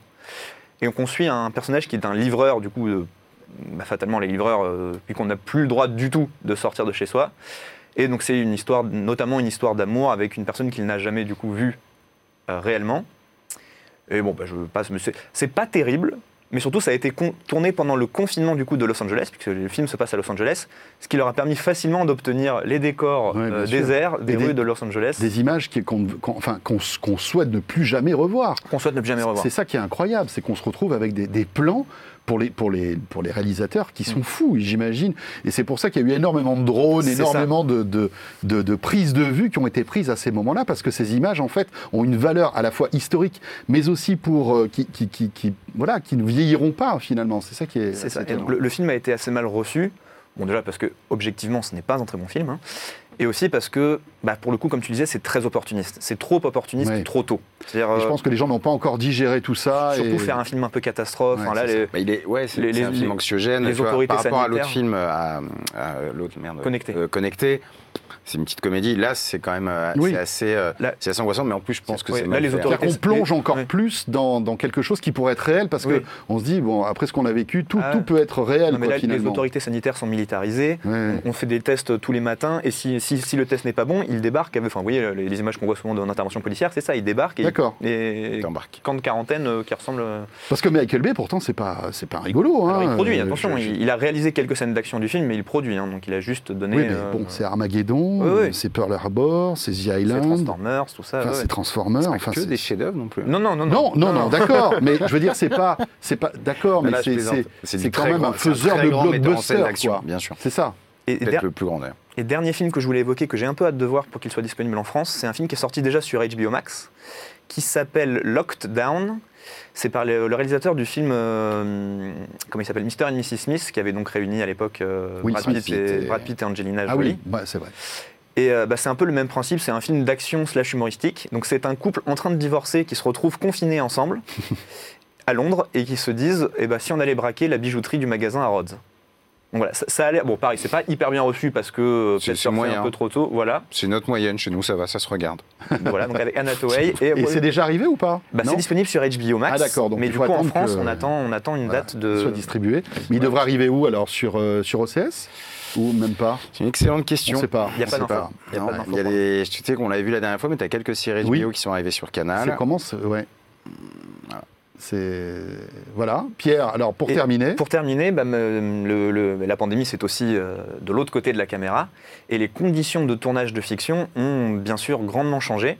Alors, c'est des infos que j'ai glanées un peu à droite, à gauche. Parce mais, que ça a euh, arrêté. Euh, ça a, a arrêté. Ça a arrêté plusieurs fois, d'ailleurs, la production, et surtout à Hollywood, c'est ça. Hein, de, de, de toutes ces grandes séries. Parce que c'est, c'est une industrie, c'est-à-dire c'est, ce sont des uni- alors il y a les films, il y a les usines à séries, hein, mmh. où euh, il y a des dizaines et des dizaines de séries qui sont tournées tous les mois, et là d'un coup... Euh, ça s'est bloqué, ça s'est bloqué. Ça a repris petit à petit. Alors les infos que j'ai trouvées, c'est surtout sur les tournages des fictions euh, françaises, notamment des séries que j'évoquais, Plus belle la vie et Ainsi grand soleil. Donc les tournages ont repris, mais euh, tout a changé de manière drastique, c'est-à-dire qu'on est passé de à peu près deux cents personnes sur le plateau pour un, pour un tournage à quarante, à essayer de limiter à quarante. Les, le nombre de figurants a été di- diminué, toutes les répétitions se font bien sûr avec masque, et cetera. Mais tout doit changer, c'est-à-dire que là où, par exemple, il prenait un, il, il prenait un exemple d'une scène de retrouvailles entre, un personnage, entre deux personnages, qui avant se faisaient une accolade, un plan, une accolade, un plan. Bah là, euh, moyen. Donc en fait, c'est trois plans maintenant, c'est un plan sur peut-être juste les mains qui se touchent, champ contre champ sur les visages. Mais ça change, en fait. Ça, ça rallonge la... Ça complexifie. Ils ont même dû changer des objectifs pour que... pour que des histoires de focales qui sont très techniques, qui sont compliquées, mais pour que des personnages paraissent proches, okay, alors qu'en fait, ils sont loin. Euh, on a dû arrêter les scripts papier. Maintenant, tout se passe, c'est peut-être mieux, tu me diras, mais par iPad, et cetera. Mm-hmm. Euh, je vous laisse imaginer l'enfer que doivent vivre les, les maquilleurs et les, les coiffeurs et les, tout ça. Euh, les costumes arrivent maintenant sous des bâches plastiques. Euh, les déplacements, c'est, c'est, ça commence à être un peu une catastrophe. Bon, déjà, un tournage, c'est très peu écologique en général, hein, avec tout ce que ça consomme. Mais sur les, on ne peut plus déplacer toute une équipe entière en, un, en une seule voiture. Donc il faut multiplier les trajets en voiture. Enfin, euh, les, les Échos interviewaient les, des techniciens de, de la série, justement, euh, Ainsi grand soleil, qui évoquent un surcoût de dix à quinze pour cent à cause des mesures sanitaires. Multiplication des plans, les, voilà, alors, les voitures. Malgré le fait qu'il y ait moins de personnes qui travaillent. Parce oui, qu'on peut imaginer que s'il y a moins de personnes qui travaillent, ça leur coûte moins cher. Mais malgré qui tout... Qui travaillent en même temps. C'est pas pour place. Autant que ça embosse ouais. moins de gens. D'accord, c'est ça. Et c'est aussi que les journées de travail sont passées de douze à dix heures pour que le, les gens restent le moins et longtemps oui. sur place. Enfin voilà, ça, ça, a, ça a chamboulé l'industrie. Et euh... Puis il y a le coup de gueule de Tom Cruise aussi. Ah ça j'ai pas vu. Ah oui, oui, oui. j'ai, j'ai pas vu. Oui, qui, c'est extraordinaire où il, où il engueule, ça a été capté, à se demander même, parce que c'est censé être un truc à être enregistré comme ça, à se demander même si c'est pas fait exprès. On entend Tom Cruise qui hurle après l'équipe sur le tournage de Mission Impossible, je sais plus combien. sept À Rome, je crois. Et qui hurle vraiment sur l'équipe de tournage parce qu'ils respectent pas les gestes barrières, et cetera, et cetera. Et il paraît que ce tournage est devenu un enfer sous la pression de, de, Tom, de Cruise. Tom Cruise, qui est en plus producteur. Donc lui, il est très engagé mmh. là-dessus, c'est-à-dire que... Et ce qu'ils expliquaient, c'est que si, par exemple, il y en a un qui, est, qui tombe malade, tout le monde est cas contact, donc on arrête le tournage. On parle de tournage de plusieurs dizaines ou centaines de millions de dollars. C'est, ça déconne pas du tout. Oui, ouais, ça rigole pas. Et pour ceux qui lisent la presse spécialisée, tous les jours, il euh, y a des annonces euh, qui disent « Ah, il y a eu euh, un cas de Covid euh, sur mmh. le tournage d'une série U S ». Donc là, euh, sur Netflix, j'ai dû en voir passer quelques-uns... Euh, depuis quinze jours. Et là, on euh, arrête tout. Bah, ils arrêtent. Ouais, ouais. C'est, c'est, et d- dernière petite info hein, de tournage ouais. insolite, euh, même si donc, effectivement tout le monde est testé régulièrement, pour les scènes plus intimes, dirons-nous, on, on préfère maintenant privilégier des doublures, des doublures qui sont réellement en couple dans la vie, pour éviter des et contacts euh, malheureux. Voilà. Période étonnante, et vue sous, sous, sous le prisme en fait, de, notre, de notre passion, hein, des séries, ouais. des films, c'est, c'est, c'est super intéressant. Merci beaucoup. Pierre Thiolin, tu peux reprendre ton gel hydroalcoolique et ton masque. euh, cela dit, on en aura peut-être besoin quand on sortira de ce studio. Et on revient tout de suite avec notre dernier rendez-vous, et ça seront, ce seront les, les pépites de Laure Foulquier qu'on va retrouver. À tout de suite.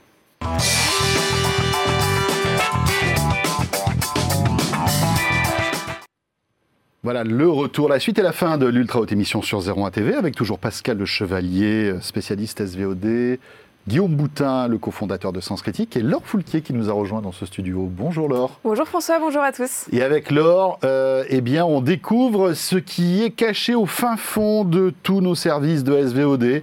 Euh, c'est vrai que les algos, ben, ils sont sympas, mais parfois ils nous masquent des petites pépites. Et Laure a pour mission chaque mois de nous refaire découvrir ce fond de catalogue en fait hein, de ces services de S V O D, avec toujours une thématique. Et euh, ce mois-ci, normal, hein, on est en plein euh, moment Saint-Valentin. Tu as décidé de nous faire une spéciale Saint-Valentin. Et oui François, cette semaine je vais vous parler amour parce que du coup dimanche c'est la Saint-Valentin et de toute façon qu'on soit seul ou accompagné, globalement on aura tous le même programme, on sera à la maison devant notre télé, on sera pas au restaurant ou en train de se faire des longues balades au bord de la Seine, non, non. on sera bah, tous... Avant dix-huit heures alors les longues ah, balades. Oui avant dix-huit heures. Mais avec la neige et le froid il faut mettre Exactement. des moon boots, enfin, c'est compliqué quoi. En Exactement. ski peut-être. Oui, on peut, on peut effectivement. Du coup, euh, j'ai fait une petite sélection euh, des pépites cachées euh, qui parlent d'amour, de romance qu'on peut retrouver sur les différents services de S V O D. Et je commence par, euh, par Netflix euh, qui a sorti les, la collection Claude Sauté. Euh, on avait déjà vu les, les films de François Truffaut et de Jean-Luc Godard qui sont arrivés sur la plateforme. Euh, et voilà, maintenant c'est au tour des films du réalisateur français Claude Sauté qui Qui, qui sont arrivés en début d'année sur la plateforme Netflix. Euh, donc, qui de mieux que Claude Sauté, évidemment, pour parler d'amour, d'amitié, de romance. Euh, ce qu'on, ce qu'on aime, c'est euh, se replonger dans le décor des années soixante-dix, euh, dans ces histoires de vie, dans ces, por- dans ces portraits de la société française qui étaient très bien euh, dépeints par euh, ce réalisateur. Et aussi euh, dans euh, son casting favori qui était euh, composé de Yves Montand, Romy Schneider, Michel Piccoli. Bon, voilà. Euh, donc, si vous aimez euh, ce ce vieux cinéma, euh, ces vieilles histoires d'amour, euh, ces romances euh, un petit peu euh, parfois euh, désœuvrées, ces histoires d'amitié, vous pouvez euh, aller sur Netflix, retrouver cinq de ces films, Les choses de la vie, Max et les ferrailleurs, César et Rosalie, Vincent, François, Paul et les autres, et Nelly et Monsieur Arnaud. Voilà, on va dire les cinq films emblématiques hein, de Claude Sauté. Absolument. Encore une fois, on voit que Netflix est toujours, hein, Guillaume, dans cette volonté de séduire tous les publics et puis essayer de se racheter aussi peut-être une espèce de, de, de, de culture hein, avec, on le dit, euh, Sauté, Truffaut, et cetera. Je peux c'est, dire une méchanceté ? Oui, bien sûr. Euh, bien sûr, bien sûr. Il va falloir tenir les quotas. Hein. Avec euh, la transposition voilà, de la directive bon. S M A, toutes les plateformes. C'est-à-dire qu'elles sont aussi dans l'ambiance. C'est, c'est pas simplement pour, par pur plaisir, c'est aussi c'est... pour euh, respecter les quotas de production française. Euh, les, les quotas de, de, de, diffusion. de, de diffusion et, en fait, et de, de poids de catalogue. catalogue. Voilà. D'accord. Donc euh, on parle de trente pour cent d'œuvres françaises et européennes. Tant mieux. Enfin, euh, ouais, mais alors il y a un enjeu, il euh, y, y a une bagarre, enfin une bagarre, il y a des discussions, on va dire, notamment avec la S A C D, si je ne dis pas de bêtises, euh, parce que l'idée c'est, oui, ok, il y a trente pour cent d'œuvres françaises et européennes, mais où ? Et tu sais, c'est un peu comme les quotas de musique à l'époque pour les radios F M où, où en gros de une heure à six heures du mat, on te balançait ouais, on tout, tous, les, tous, les trucs, euh... tous les trucs français. Et donc c'est possible que dans les mois ou années à venir, il y ait en plus une égo sur les quotas de mise en avant. D'accord. Euh, voilà, parce que les Sautés, je ça ne remonte pas beaucoup dans les algos. Je suis pas convaincu que tu les aies sur la page, sur la page d'accueil. C'est pour ça que Laure est là ? Ah oui, ben absolument. Oui. C'est pas du tout sur la page d'accueil, c'est complètement passé inaperçu. Ils sont arrivés en janvier cette année, oui. donc euh, bon, c'est assez récent. Mais comme effectivement les, les Truffaut et les Godard, on les a pas vus arriver non plus. Mais alors pourtant, Truffaut, ils, ils, ils ont Netflix, plus communiqué. Oui, Netflix ah, avait ouais, communiqué sur Truffaut. Sur Truffaut j'ai, moi, j'ai pas vu passer effectivement. Un petit paquet. C'est après, peut-être parce voir. qu'il est un peu plus connu, c'est vrai que Sauté, bon, c'est, c'est, c'est peut-être un peu moins connu, mais bon, c'est... c'est mais enfin, c'est, c'est, des films, c'est des films qui ne sont pas très chers non plus. Non, voilà. c'est clair, c'est clair, mais qui font partie de l'histoire du cinéma bien français, sûr. et euh, c'est, c'est plutôt bien. Euh, voilà, à regarder peut-être... Euh, oui, voilà, si vous aimez... En amoureux euh, ou pas, d'ailleurs. Euh, exactement, vous voilà. pouvez le regarder seul ou accompagné. Euh, voilà, je poursuis avec une série docu, toujours sur Netflix, qui s'appelle Love and Sex Around the World. Euh, c'est, on, en fait, on suit une journaliste qui s'appelle Christiane Amanpour, qui est une célèbre correspondante pour la chaîne américaine C N N, qui se balade dans le monde euh, pour interroger euh, les, euh, les gens euh, sur euh, leur sexualité, sur, la, sur leur perception de l'amour et sur comment euh, l'amour et les relations sont vécues euh, à travers les cultures, les religions. Euh, donc on part à Tokyo, à Delhi, à Beyrouth, à Berlin, à Accra et à Shanghai. Et c'est vraiment super intéressant parce qu'on se rend compte que l'amour et les relations sont vécues d'une façon complètement différente oui. euh, dans, au chaque, à chaque coin du globe. Et, euh, Très influencé par les cultures de chacun. Absolument, en fait, hein. les cultures, la religion, la, la société. Voilà, y a, y a, par exemple, au Japon, on ne se, on ne se tient pas la main, mmh. on ne s'embrasse jamais en public, alors qu'à Berlin, on a une sexualité, oui, euh, des relations beaucoup plus libérées. Démonstratives. Euh, oui. voilà, donc c'est vraiment, c'est vraiment super. Euh, la, la journaliste, donc euh, Christiane Amanpour, elle, elle pose des questions euh, un peu choc, elle rentre vraiment dans l'intimité euh, des gens, mais c'est comme ça qu'en fait on, on a nos réponses. Donc c'est vraiment super. C'est une série qui est complètement passée inaperçue euh, sur Netflix, parce qu'en fait quand on tape euh, ce, cette série-là, par exemple sur Google, on se rend compte qu'il n'y a rien mmh. dessus, okay. alors que pourtant la, la journaliste est quand même assez célèbre. Euh, on, elle est correspondante euh, toujours aujourd'hui pour C N N, donc euh, bon voilà. Et euh, en fait, euh, ces, ces sept épisodes sont complètement passés inaperçus, alors que pourtant, euh, c'est, euh, c'est vraiment une, une super série. Elle est, euh, y a des moments qui sont très émouvants et puis aussi plein d'espoir, parce qu'on se rend compte que en fait, euh, les, les mœurs euh, évoluent et les, les perceptions euh, de l'amour et des sentiments euh, évoluent dans, dans chaque culture. Et du coup, ça donne un petit peu d'espoir et c'est vraiment super intéressant. Guillaume est en train de regarder sur Sens Critique si ça match. C'est bien noté, ouais. C'est bien noté ouais. Ouais. Mais là-bas, c'est produit par C N N d'ailleurs. Ça a été oui, racheté, oui, voilà. racheté par Netflix. Ça a été racheté, Exactement. D'accord. C'est pas une production Netflix, non. en fait. sept virgule un chez nous, c'est bien. On peut y aller. D'accord. Love and Sex Around the World. Exactement. Euh, et on va du côté chez Disney Plus. Exactement, Disney Plus, qui est une plateforme que, sur laquelle je vais pas souvent, mais bon, je me suis dit qui de mieux que Disney pour parler d'amour et de bien romance, sûr. voilà. Et donc euh, Disney Plus ont carrément créé euh, sur leur home euh, leur euh, leur catégorie euh, Saint-Valentin.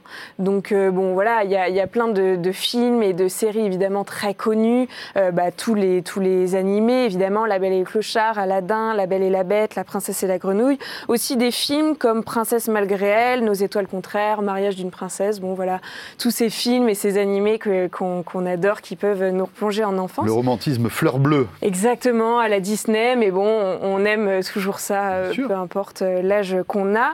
Euh, mais j'ai été quand même assez surprise parce que j'ai découvert euh, des petits courts-métrages euh, de Disney sur l'amour qui font... Euh, qui font six minutes, six, ouais, je dirais six à huit minutes, mm-hmm. et qui sont, euh, qui sont donc des courts-métrages muets menés par la musique, et c'est super joli.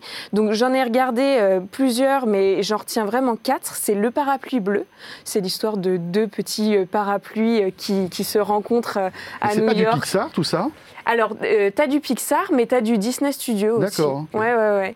Euh, Parce t'as... que Pixar fait des petits courts-métrages. Exactement. Qui sont d'ailleurs des petits labos. Hein, la plupart du temps, ils essaient des nouvelles technos et tout. C'est, et c'est formidable. C'est d'une poésie. Euh, ouais, c'est exactement ça. Bah, le Parapluie c'est... bleu, par exemple, c'est, c'est Pixar. Et, euh, et c'est, c'est vraiment trop mignon, en fait. Il mmh. euh, euh, y, y a une jolie musique. Euh, c'est, c'est des petites histoires assez courtes. Ça se regarde très rapidement. Et, euh, et c'est vraiment joli. Euh, vous avez aussi euh, Paperman, Qui, qui est l'histoire d'un, d'un, euh, d'un garçon qui rencontre une fille dans le métro et qui, pour, euh, pour recroiser son, son chemin, lui fait des petits avions en papier. Euh, c'est, c'est super joli aussi, c'est en noir et blanc, c'est toujours muet. Euh, vous avez aussi Le Festin, qui est la vie amoureuse d'un, d'un homme vu par son chien. Euh, donc euh, super sympa aussi. Et euh, pour finir, euh, Lava, qui ça aussi est un, un Pixar, qui est euh, une histoire d'amour entre, entre deux volcans. Donc euh, pareil, c'est très musical, c'est, c'est très poétique, c'est, euh, c'est super joyeux. Donc euh, pour, euh, pour faire regarder ça euh, à vos enfants ou pour même euh, voilà. vous regarder, euh, voilà, très très sympa. Euh, donc euh, j'ai découvert ça euh, sur, euh, sur Disney+. Et, c'est vraiment euh, la plateforme pour la famille, hein, Disney+, quoi qu'on dise, hein, c'est, ouais. c'est vraiment taillé pour ça. Absolument. Euh, on va du côté de chez Arte.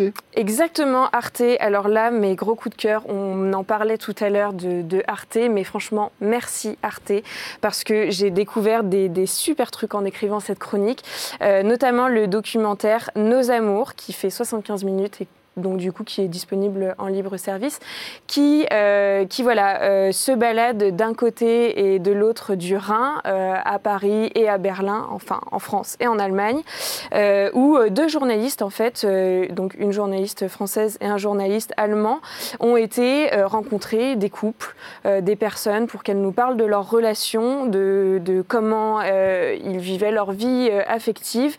Euh, c'est surtout basé sur les jeunes de dix-huit à trente ans, donc Donc voilà comment les jeunes se rencontrent, euh, comment les jeunes vivent euh, leur amour, euh, avec euh, beaucoup de, de thématiques euh, féministes, euh, L G B T, euh, voilà, beaucoup... Euh beaucoup de diversité. Ancré dans la société, on va dire. Exactement, ancré dans la société. D'ailleurs, c'est un, c'est un documentaire qui est très récent parce qu'il a été tourné en deux mille vingt. Euh, on ne parle pas du tout de pandémie dedans, donc bon, ça fait du bien aussi. Mmh. Euh, et, euh, et vraiment, c'est, c'est, c'est très complet. On, mmh. on se plaît à suivre l'histoire de tous ces couples, de tous ces jeunes euh, qui vivent euh, leur amour euh, librement, pleinement, et en tout cas de la manière dont ils souhaitent. Donc, c'est vraiment très intéressant. Donc, euh, c'est euh, Nos Amours euh, à retrouver sur Arte. Et encore une pépite Arte. Et encore terminer. une pépite Arte où là c'est vraiment mon coup de cœur. Ça s'appelle L'amour à ses réseaux. C'est une mini-série de treize épisodes, des épisodes qui font euh, cinq minutes, qui sont euh, euh, des, des dessins en fait. Voilà, on, on, suit, euh, on suit des dessins et c'est euh, des personnes qui racontent leur pire date Tinder, ou en tout cas je dirais leurs date Tinder les plus atypiques, et là vraiment je me suis marrée, c'est très très drôle et voilà, c'est vraiment raconté par la personne qui l'a vécu, donc on est, euh, on est happé par l'histoire, on a presque l'impression que c'est un, c'est un ami à nous qui nous raconte l'histoire et c'est, euh, c'est vraiment très très drôle, c'est super bien fait, euh, ça dure cinq minutes donc pareil ça va, ça va oui, très vite aussi. Oui, on peut consommer ça vite fait. Et, euh, et en fait voilà, on suit les petits dessins euh, du coup qui, qui dessinent un petit peu l'histoire, c'est super marrant, c'est en fait tiré, euh, c'est, c'est euh, adapté des chroniques de René Grezard, Tinder Surprise qui, est, qui sont parues dans l'Obs, euh, donc euh, voilà, ils ont fait un petit partenariat pour adapter ça en série et euh, c'est vraiment très chouette, donc ça s'appelle L'amour à ses réseaux, c'est à retrouver sur Arte. C'est, des, c'est treize épisodes de cinq minutes et c'est vraiment très chouette. Voilà de quoi vous occuper en ces périodes amoureuses. Merci beaucoup Laure. Je vous en prie. Euh, et merci à Pascal Le Chevalier d'avoir été avec nous, notre spécialiste S V O D et autre spécialiste bien sûr Guillaume Boutin, euh, avec sa communauté de Sens Critique. Merci à tous les deux et euh, on se retrouve bien sûr le mois prochain, vous le savez, pour U H l'ultra haute émission sur zéro un T V. Merci de nous suivre. Et à très vite.